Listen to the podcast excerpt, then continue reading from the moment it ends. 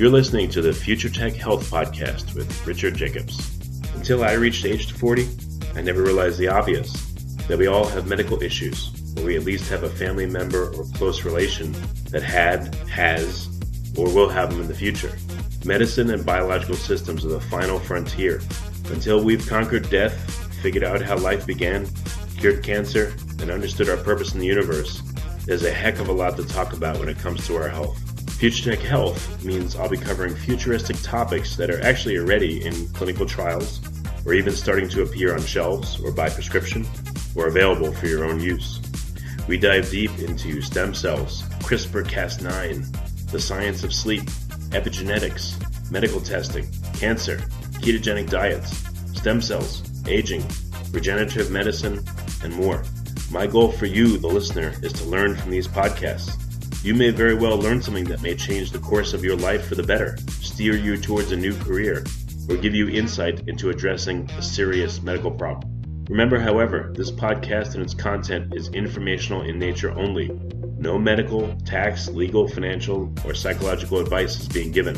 If you enjoy the podcast, please listen, subscribe, like, and share it with friends. Thank you. Is Richard Jacobs with the Future Tech and Future Tech Health podcast. I have uh, Elizabeth Parrish. She is the CEO of a company called BioViva, and they're committed to uh, extending healthy lifespans using cell technologies. So, uh, Elizabeth, thanks for coming. How are you doing today? Hey, thanks for having me. I'm doing well. It's it's nice that we're having this conversation. I hope just by talking to you that uh, this will uh, extend and improve my lifespan, even just a little bit but we'll see. I, I, think it will because I think you're you're going to get really excited about the future. So there's two things that we can do. There's one thing and that we're working on, and that's genetically modifying humans, and that's our company's goal. Uh, modifying them to be healthier, maybe stronger, faster, smarter. Uh, so it, it's pretty exciting. But the other thing in the, the medicine world is the placebo effect. And so I'm, I'm hoping that the placebo effect of just sheer excitement about this technology uh, hits you first. and therefore extends your your lifespan uh, some amount of time, and then we can use the the mm. really strong technology to do the rest. It was interesting. Um, there's a famous entrepreneurial coach. His name is Dan Sullivan, and he asks entrepreneurs, you know, how long do you think you're going to live? And you know, a lot of them mm-hmm. will say 80, 85. So he'll say, okay, you know, 85. What, what's it going to be like for you when you're 84? And he said most of the people will say, you know, oh, I'll be you know, have grandchildren, I'll be, I'll still be working, or I'll be doing this, I'll be busy, you know. So he says, well, if that's what's going to happen when you're 84 and you're going to pass at 85, why within that one year would things all of a sudden fall apart and things, mm-hmm. and people say to him, yeah. I don't know, maybe they wouldn't. So then he asks yeah. later on after they go through the exercise, well, maybe you'll live longer. So he, he, you know, a lot of people will say, well, I think maybe I'll live to 100. So he tells him, "Congratulations, I just gave you 15 more years." by thinking that. Yeah, exactly. You know? I I think that one of the the missteps that we make, and it's probably because of you know the myths we live by, and and I I talk a lot when I talk publicly about breaking down myths. Uh, that we live by because they really hinder our chances of success. So saying things like uh, aging, dying of aging is natural, and uh, that's just how things happen. Well, well, actually, that's that's a multitude of myths. Number one, most people didn't die of aging before antibiotics and immunization. And, you know, dying of aging is as natural as dying of cancer and heart disease and all sorts of things that we want to cure. And so those are the things that we're actually looking at. Another misstep that people make is thinking that at some point in time they will be excited about dying somehow. And you're right. So if somebody said, "Oh, I only want to live to my 101st birthday," well, how are they going to feel the day before that? Unless they're in excruciating amount of pain, in which people do tend to start letting go, or cognitive decline when they're not thinking clearly anymore, or we know another state is massive depression. Uh, people generally want to live. That it, it's in every species on the planet is self-preservation. And so to think that we somehow are, are better than that and that we wouldn't w- still want to be alive and have our most valuable and, and best asset of uh, being a living being on the planet uh, is, is just absurd. And so the first thing to do is to break down those, those sort of basic myths of at some point I will be happy to die. Uh, it's not in line with uh, an organism's survival to, to think that way. And so we project it off into the future. And, and that's how we sort of create this illusion of strength and, and being satisfied with that. What I would rather be satisfied with, so when, when people say, well, I'm going to die of aging someday anyway, and they, that sounds very brave and bold, I, would rather see people coming up and, and testing technologies and being able and in deciding to take a risk today to make the world a better place tomorrow. Well, you know, we'll get to the technology in just a second, but um, have you spoken to people that are, you know, 75, 80, you know, plus and have you asked them how they feel about their life? That do they feel like they're about to go, or you know, I, I don't want to ask anyone that age that because I feel like it's you know extremely rude, and I don't even know if I want to know the answer. But you know, I have people in my life that are older. I'm sure you do, and and I wonder what are they thinking and feeling at that age. I mean, I'm in my early 40s. Hopefully, you know, I won't have to worry about it for a while. But I've always wondered that. I don't know if you've thought about that. Yeah, so I talk to a lot of people who are aging. Um, I talk to a lot of people who are, you know, over the age of 65, and 65 can still be really quite viable if people are active and and eating well. But for some people, they they have detrimental um, health. I've talked to people in their 70s and in their 80s, and what all of them say is that inside they feel like the same person they were when they were a kid. Their body is just giving up on them. Their body is deteriorating around them, and it's a really perplexing thing. You know, in the world of men and women, men don't you know age well and women don't quite honestly both sexes become invisible to the other sex um, or if they're they don't identify with that with the same sex uh, sexually um, there's there's a lot of loss and grief and things that help them sort of phase out and maybe come to terms with things but none of them want to die i mean I have been to both religious groups and agnostic groups, and they all think that um, you know living would be would be the the number one uh, thing that they would like to do if they could be healthy and strong and live long. Okay, well, very good. I appreciate your insights.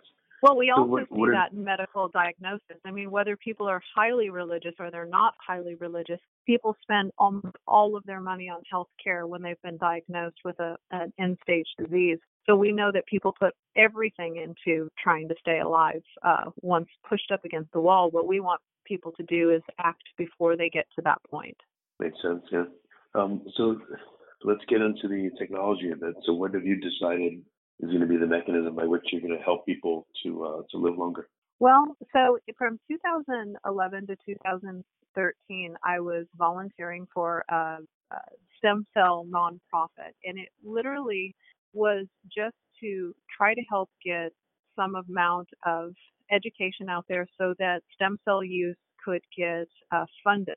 So uh, when the Bush administration shut down funding to embryonic stem cells, it appeared that everyone in the world thought that stem cells meant embryonic stem cells, and they thought, and really, you know, that the use of embryonic stem cells has been minute. You know, 99% of the use of stem cells at that point were autologous stem cells, meaning stem cells from your own body. And so the listeners know stem cells have the ability to regenerate uh, certain areas. They cert- they send off certain exosomes that Today, we're looking at more than stem cells, these little exosomes, injecting them into systems, creating regeneration. Um, they heal wounds. Uh, they can regenerate organs. Um, they can actually grow organs at Wake Forest with stem cells. The patient's own stem cells uh, reject an organ uh, when you get a transplant. Now, only simple organs, not complex organs. So, um, it was a really exciting field and I got brought in to uh, help put together an educational platform and uh, teach people what actually was happening in the industry. But during that time, what we found out was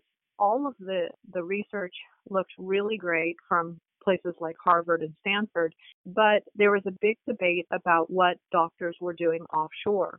Um, there were testimonials of people with kidney, chronic kidney disease who had, you know, um, been put into better states of their condition. And there was a big debate as to whether this was credible work.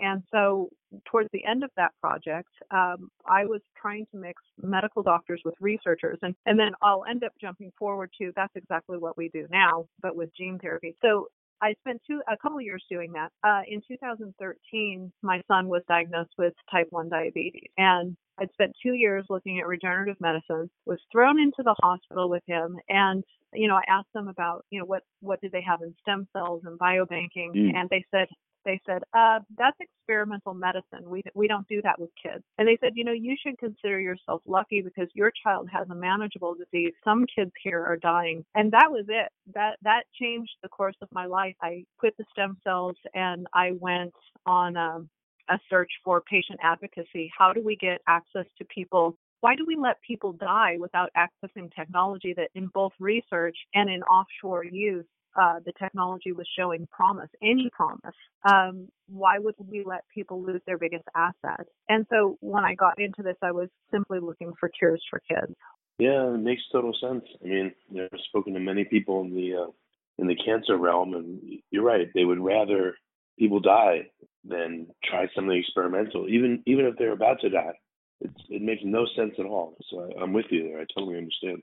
Yeah, I, I only understand agency and autonomy, and uh, that means you know your control over your body. And to me, it is crucial. It's absolutely crucial that you have the ability to make some of these decisions. But most of the public is not educated enough to make these decisions, and so they go on using technology um, that we already know the outcome. It's failing technology. Everyone is dying on it. It, it did bring us so far, uh, but but now it's time to make a great switch. So when you look at something like advanced cell technologies, you know more people die every day in the United States taking their prescription drugs as prescribed, having adverse drug effects than have ever died in the uh, regenerative area combined.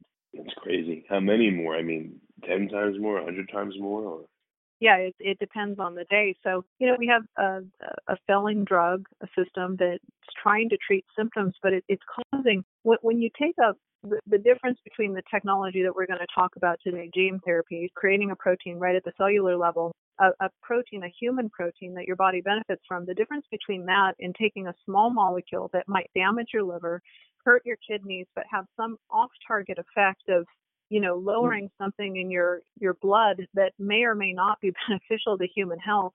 Um, it's just the wrong way to do things, and and we have the opportunity now uh, with participation, um, advocation, and uh, sharing information to actually, you know, speed this up exponentially. So in our lifetime, we, we can see the benefits.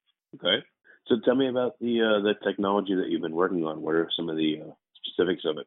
Right. So we work specifically in the area of gene therapy.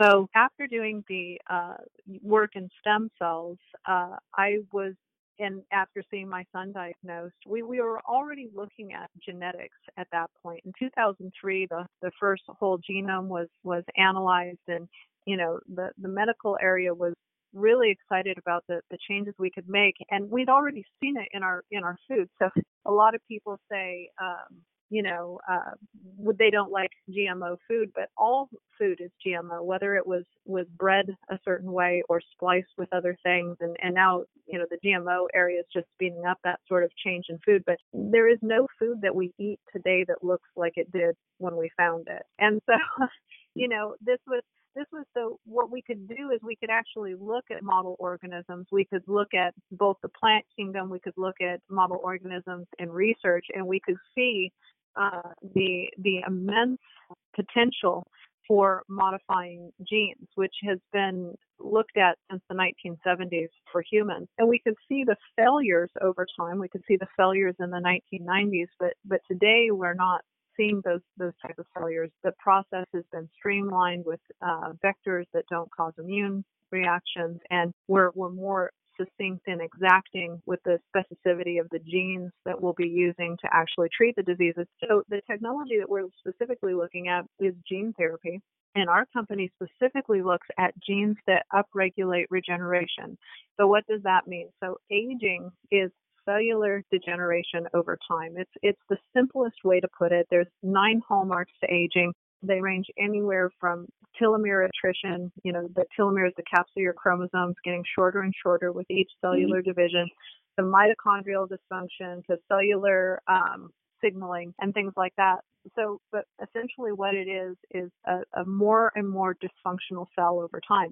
Now with gene therapy in cell culture and animal models and in sometimes in some cases now some of these are in humans, we're looking at upregulating human genes that make the cells not only act young but look young too.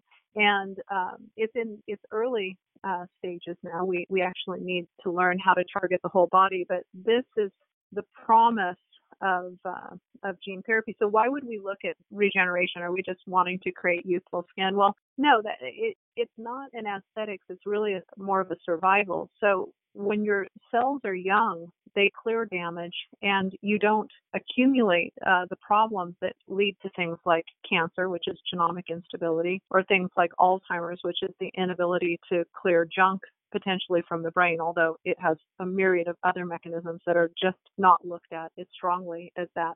And so if you when we look at the drug industry, they look to create a drug to treat the symptoms of something like cancer or cardiovascular disease or Alzheimer's. But the truth is we can actually create a drug that just targets aging. All those those conditions are cancer, heart disease, kidney failure, um, you know, go all the way down the list. Type 2 diabetes is the effects of an aging cell.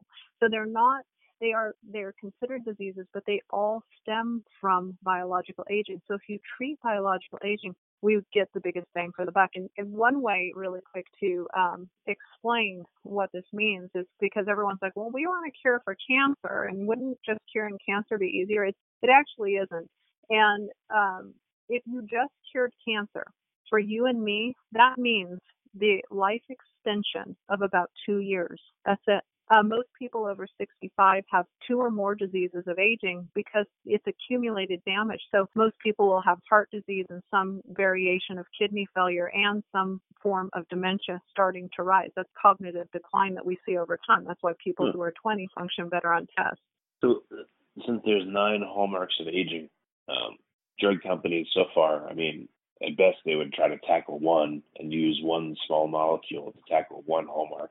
Um, are you looking to tackle all nine, or are you looking to tackle one hallmark but with a uh, stem cell type application or genetic modification application?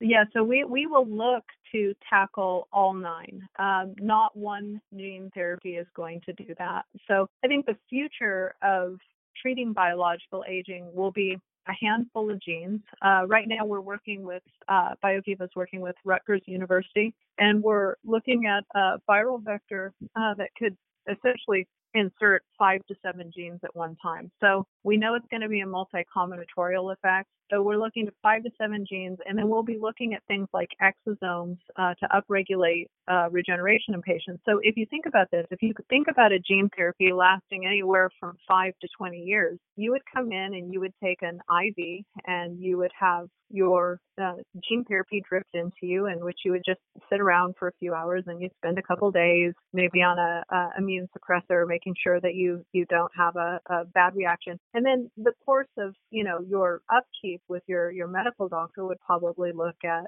uh, two to four times a year uh, exosome treatments. And exosomes, what I mean is the little proteins, the delivery that stem cells would do to your system, like a stem cell treatment without the stem cells. So uh, it would just be you would take a few injections and it would upregulate regeneration in your body and, and keep your body in a, a homeostasis. We cannot foresee the future, uh, but that's what it appears to look like because even the most promising genes that we're looking at right now uh, only tackle uh, four or five at most of the hallmarks of aging. Are you thinking to add genes, or are you thinking to look for damage and repair it to its previous state, or uh, you know, are you thinking to remove certain? I mean, I just wonder how you would add genes and what you know. If we understand truly how aging occurs, do you think it's it's because genes are being deleted or snipped out or just damaged, or you know, wouldn't we oh. want to go the go in the opposite direction if the if the method is uh, damage? Why not repair the damage versus trying to add genes, for instance? That's a really good question. Um, thank you for asking that because that, that brings me back down to like some basic premises that the listener might not understand. So when we are looking at genes uh, that create regu- upregulation, you're you're saying how could these be human genes and then unsubstantial? They're not they're not working. So, for instance, the the telomerase inducing gene, the the gene that makes your telomeres long, is already in all of your cells, but it's turned off uh, for evo- in evolution, for some reason in humans, it turned off in all of our cells except for our germline cells. So it makes sure that your sperm and my eggs uh, create the, the most youthful, viable, protected um, offspring. And when people don't have that, um, their children are born with short telomeres and they have medical problems. It's, it's actually um, not good. So our germline cells, our, our sex line cells, have telomerase turned on in them. The rest of the body does not, and we don't know why that turned off. Um, but we can guess that it literally is a roll of the dice, and it's not.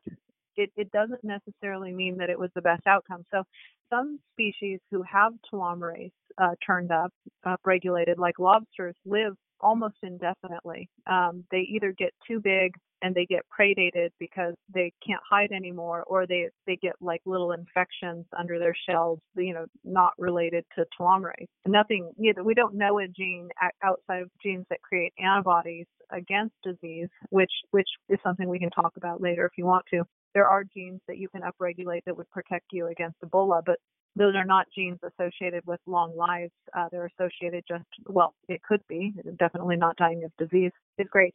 So um, we're looking at genes that are not turned on or upregulating genes. So one thing that we can do um, that we're known for is increasing patients' muscle mass. So uh, we have a gene, it's called follistatin, and it's delivered and it blocks something called myostatin, which is a muscle regulator, which becomes detrimental as you get older. Your your muscles waste. If you block myostatin, uh, you actually have an increase in muscle mass, and and that is a, that's a that's actually a gene therapy that's been through all the animal models, and with a different company, it's been through safety and efficacy for uh, muscular dystrophy.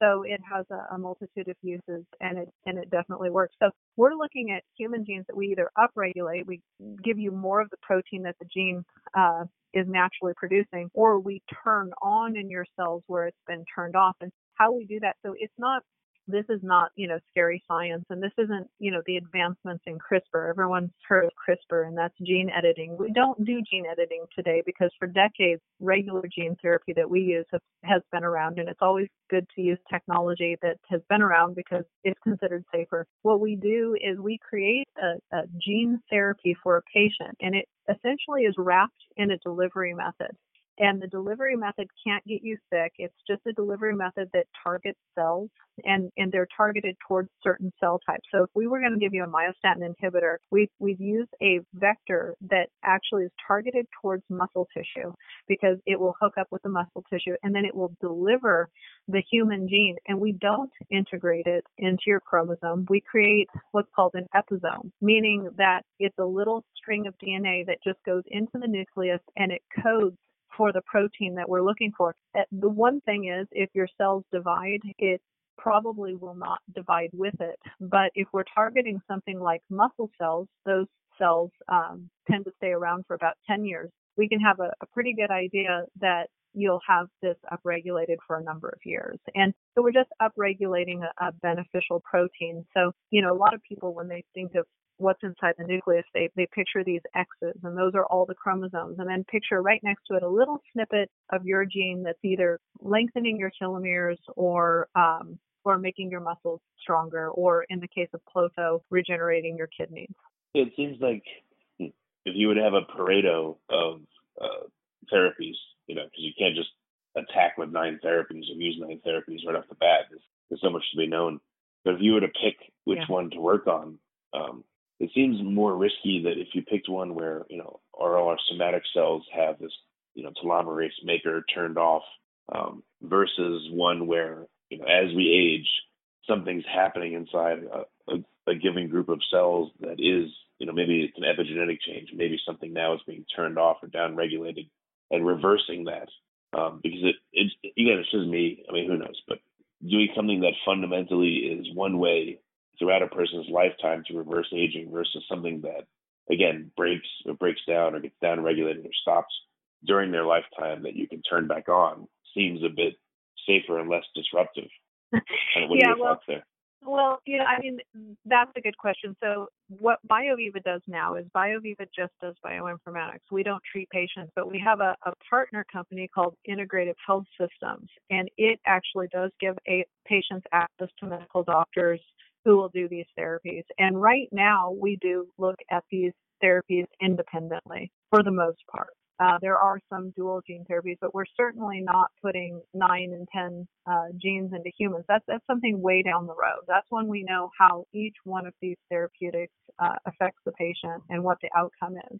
So as far as epigenetics, generally with epigenetics, over time you turn on more genes than not. And the, the reason that we like telomerase is, is multifold. One is it creates healthy cellular divisions. Number two, in animal models, it never increased the risk of cancer. And in cells, it creates genomic stability. So that epigenetic change over time that you see in an aging population is something that we would like to avoid uh, we would we do not want random genes turning on, and I'll tell you why. This epigenetic system of, of genomic instability leads to cancer.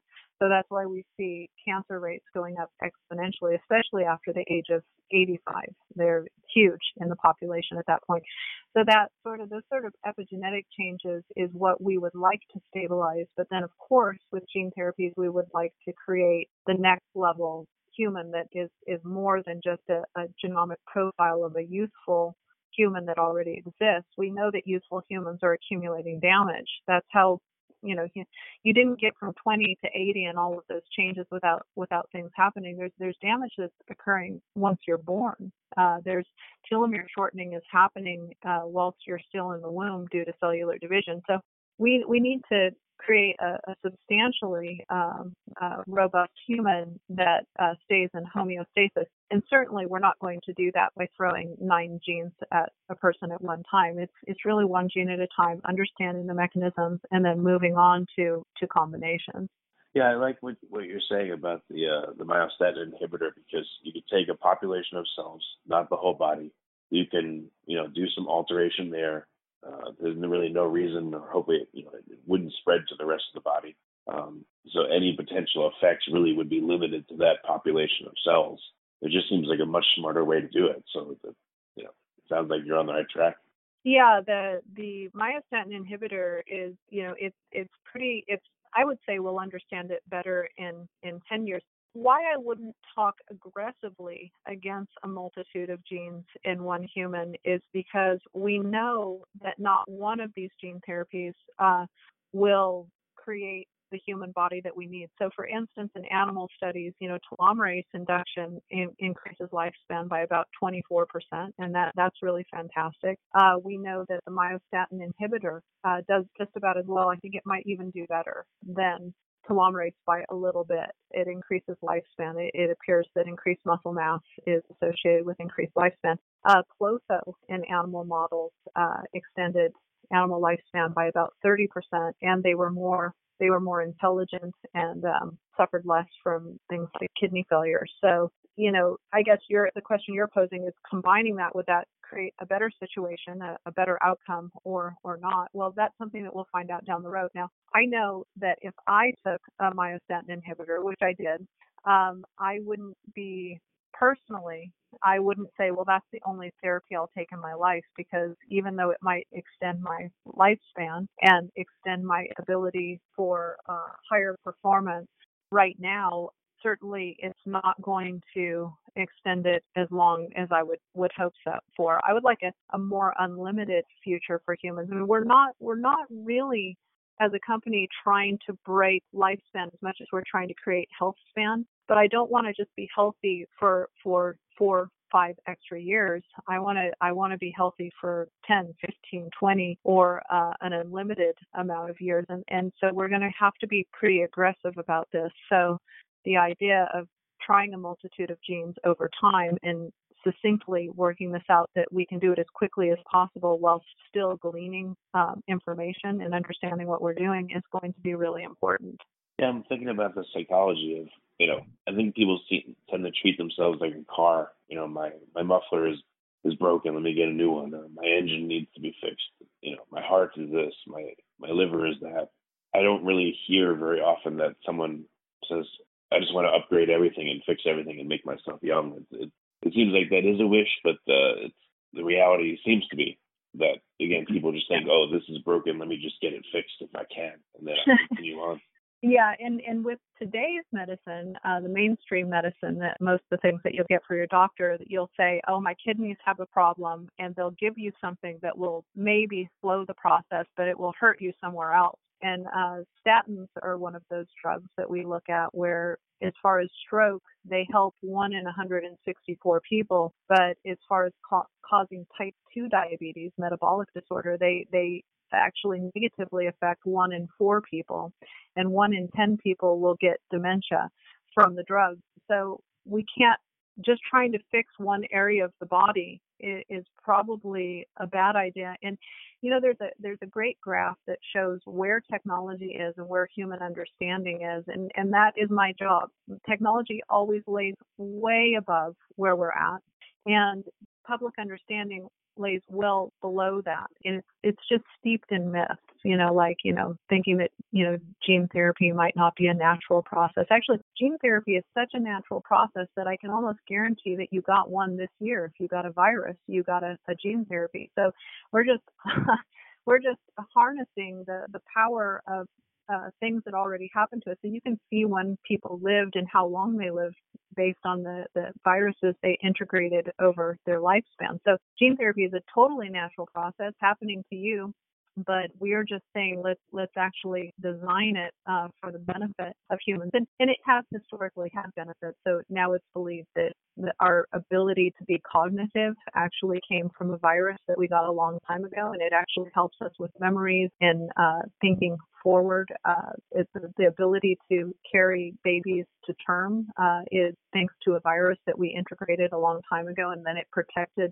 uh, the fetus from from various attacks that used to be more common on the pregnancy, you know, and, and the list goes on and on. So there are actually benefits to the uh, viruses that we see every day, but self uh, evolution and, in creating uh, the genetic backdrop of, of what we need is is it's just really an intelligent thing to do. And when people start to learn about it, at first they seem kind of resistant, and their resistance are usually in the most absurd areas. They're like, oh my God, but what if everybody lived young forever? Can we actually support this? You know, and it's like that's a, that's actually a really good problem to have, and we're a long ways from actually solving that problem, regardless of what you read in the newspapers, because everything is fantastical. So if we don't.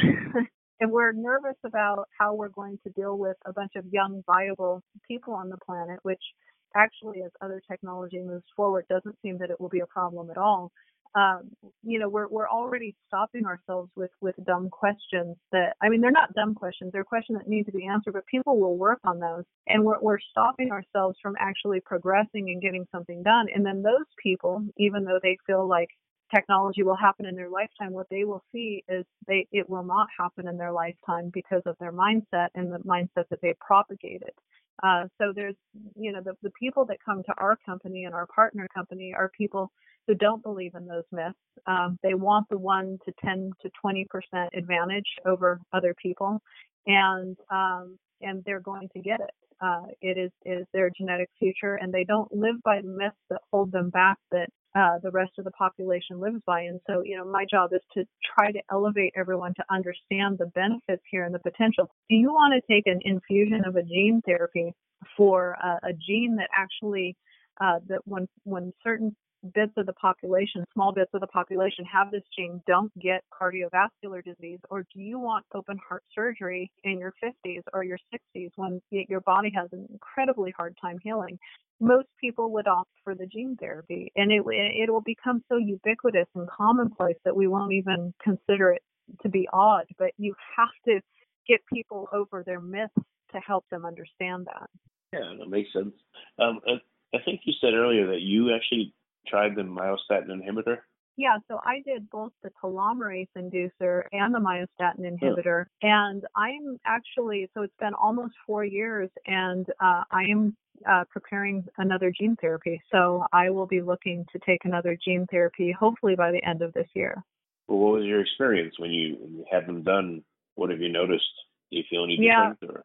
So what we did is we did we ran a bunch of tests and we saw increased muscle mass and decreased white fat, which we would expect from increasing your muscles. That also reduced my blood glucose uh, levels by about 25%.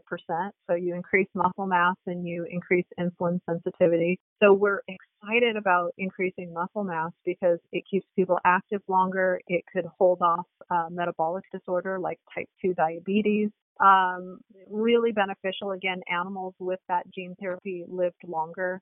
Um, so there's a myriad of benefits there. So we did see changes there. I want to see bigger changes. So we're actually, we work on a, a different construct than the one that we uh, originally used. I'd like to see a world where we can take obese people and make them fit. Uh, and then when they're fit, when they have less fat on their body and it's safe to, they can start exercising again. You know, I mean, you have to move in order to build your muscles, even if you have a gene therapy. But I would like to see where we can safely get these people into the zone of exercise without putting them at risk of, you know, cardiac failure or something. And um, the other one was a telomerase inducer. And what we saw with it, we since I did both gene therapies at the same time, there's some confounding in the, the outcomes, but for what the, the gene therapy does in cells and in animals, we're attributing these benefits to it. So we saw a 50% reduction in triglycerides, which should mean uh, better heart health. We saw my lengthening of telomeres in my white blood cells. So those are the only ones that they measure, and they lengthened by about 30 years um, over the last three years. Um, they were critically short. Actually, my my family is not long lived, uh, so it was not unexpected that in hmm. my 40s, my early 40s or mid 40s, when I took the gene therapy, they actually measured in at the average length of a 65 year old already. Um, the second the second test, about a year after the therapy, showed that they were about my actual age, which was around 45. And the third test put them in my late 30s. And now I'm in my late 40s. I'm I'm 48. So that was really great, but that's only my white blood cells. So I'm not going to pretend that right now with this technology we can target every cell in the body. We're working on that, and that seems to be the next big step. But uh, yeah, we were really excited about that. What else did we see? I, I know that there were other changes, but I'm literally trying to think of these off of the top of my head. Um, so the triglyceride levels, the blood glucose levels, the C, oh, my C-reactive proteins, which is a sign of inflammation, they dropped about sixfold, and they were in a natural range oh. to begin with. Now I need to get them taken again, you know, to see if the the therapy has uh, worn off. I I definitely don't think that we entirely cured aging. I know we didn't actually. I'm still aging, but hopefully I'm aging at a slower rate. And um, and with the next bout of therapies, we'll do more damage to aging and reverse more of the biological effects. That's our hope. So, did you have to uh, go offshore to get these therapies done, or were you able to do it because it's an N of one? It's just you, and you were able to make that choice. Well, I, I did go offshore through our, our partner integrative health systems. Patients would see, they can see doctors in the U.S. if they want, but they do go overseas uh, to take the therapies. They go to South or Central America, depending on the clinic that the, the specific doctor works in. We have six, six doctors right now.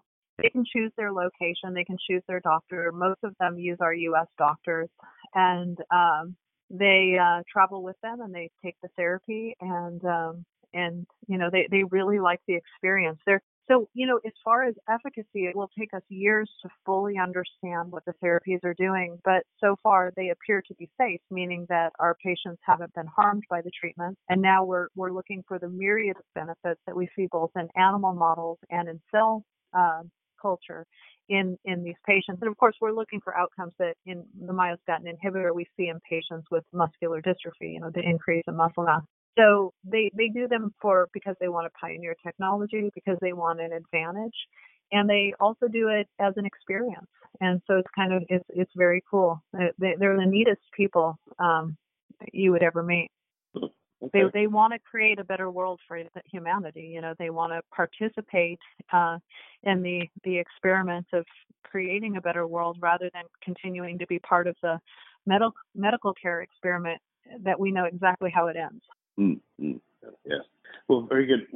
We're close to being out of time. What's what's the best way for people to find out more about BioViva and uh, you know, maybe to get in contact with questions or follow ups? What's sure. the best way for them to go from here?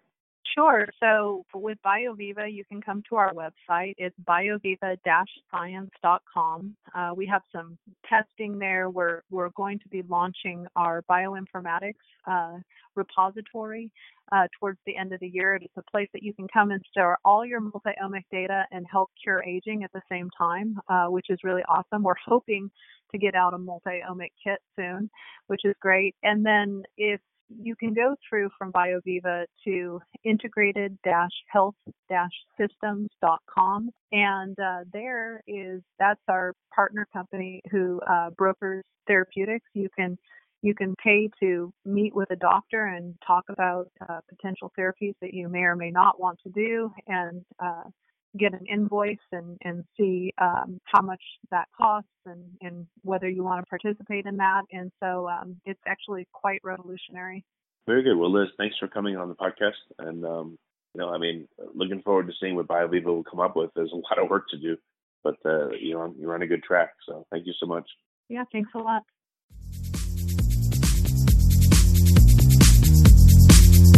You're listening to the Future Tech Health Podcast with Richard Jacobs.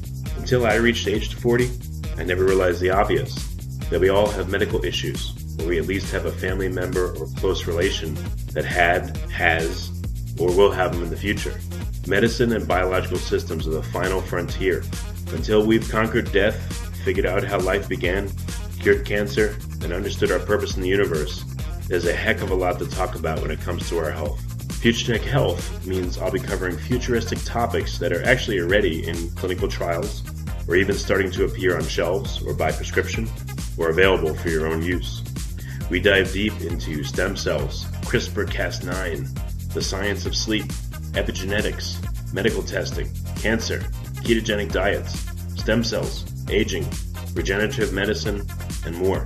My goal for you, the listener, is to learn from these podcasts you may very well learn something that may change the course of your life for the better, steer you towards a new career, or give you insight into addressing a serious medical problem. Remember, however, this podcast and its content is informational in nature only. No medical, tax, legal, financial, or psychological advice is being given. If you enjoyed the podcast, please listen, subscribe, like, and share it with friends. Thank you.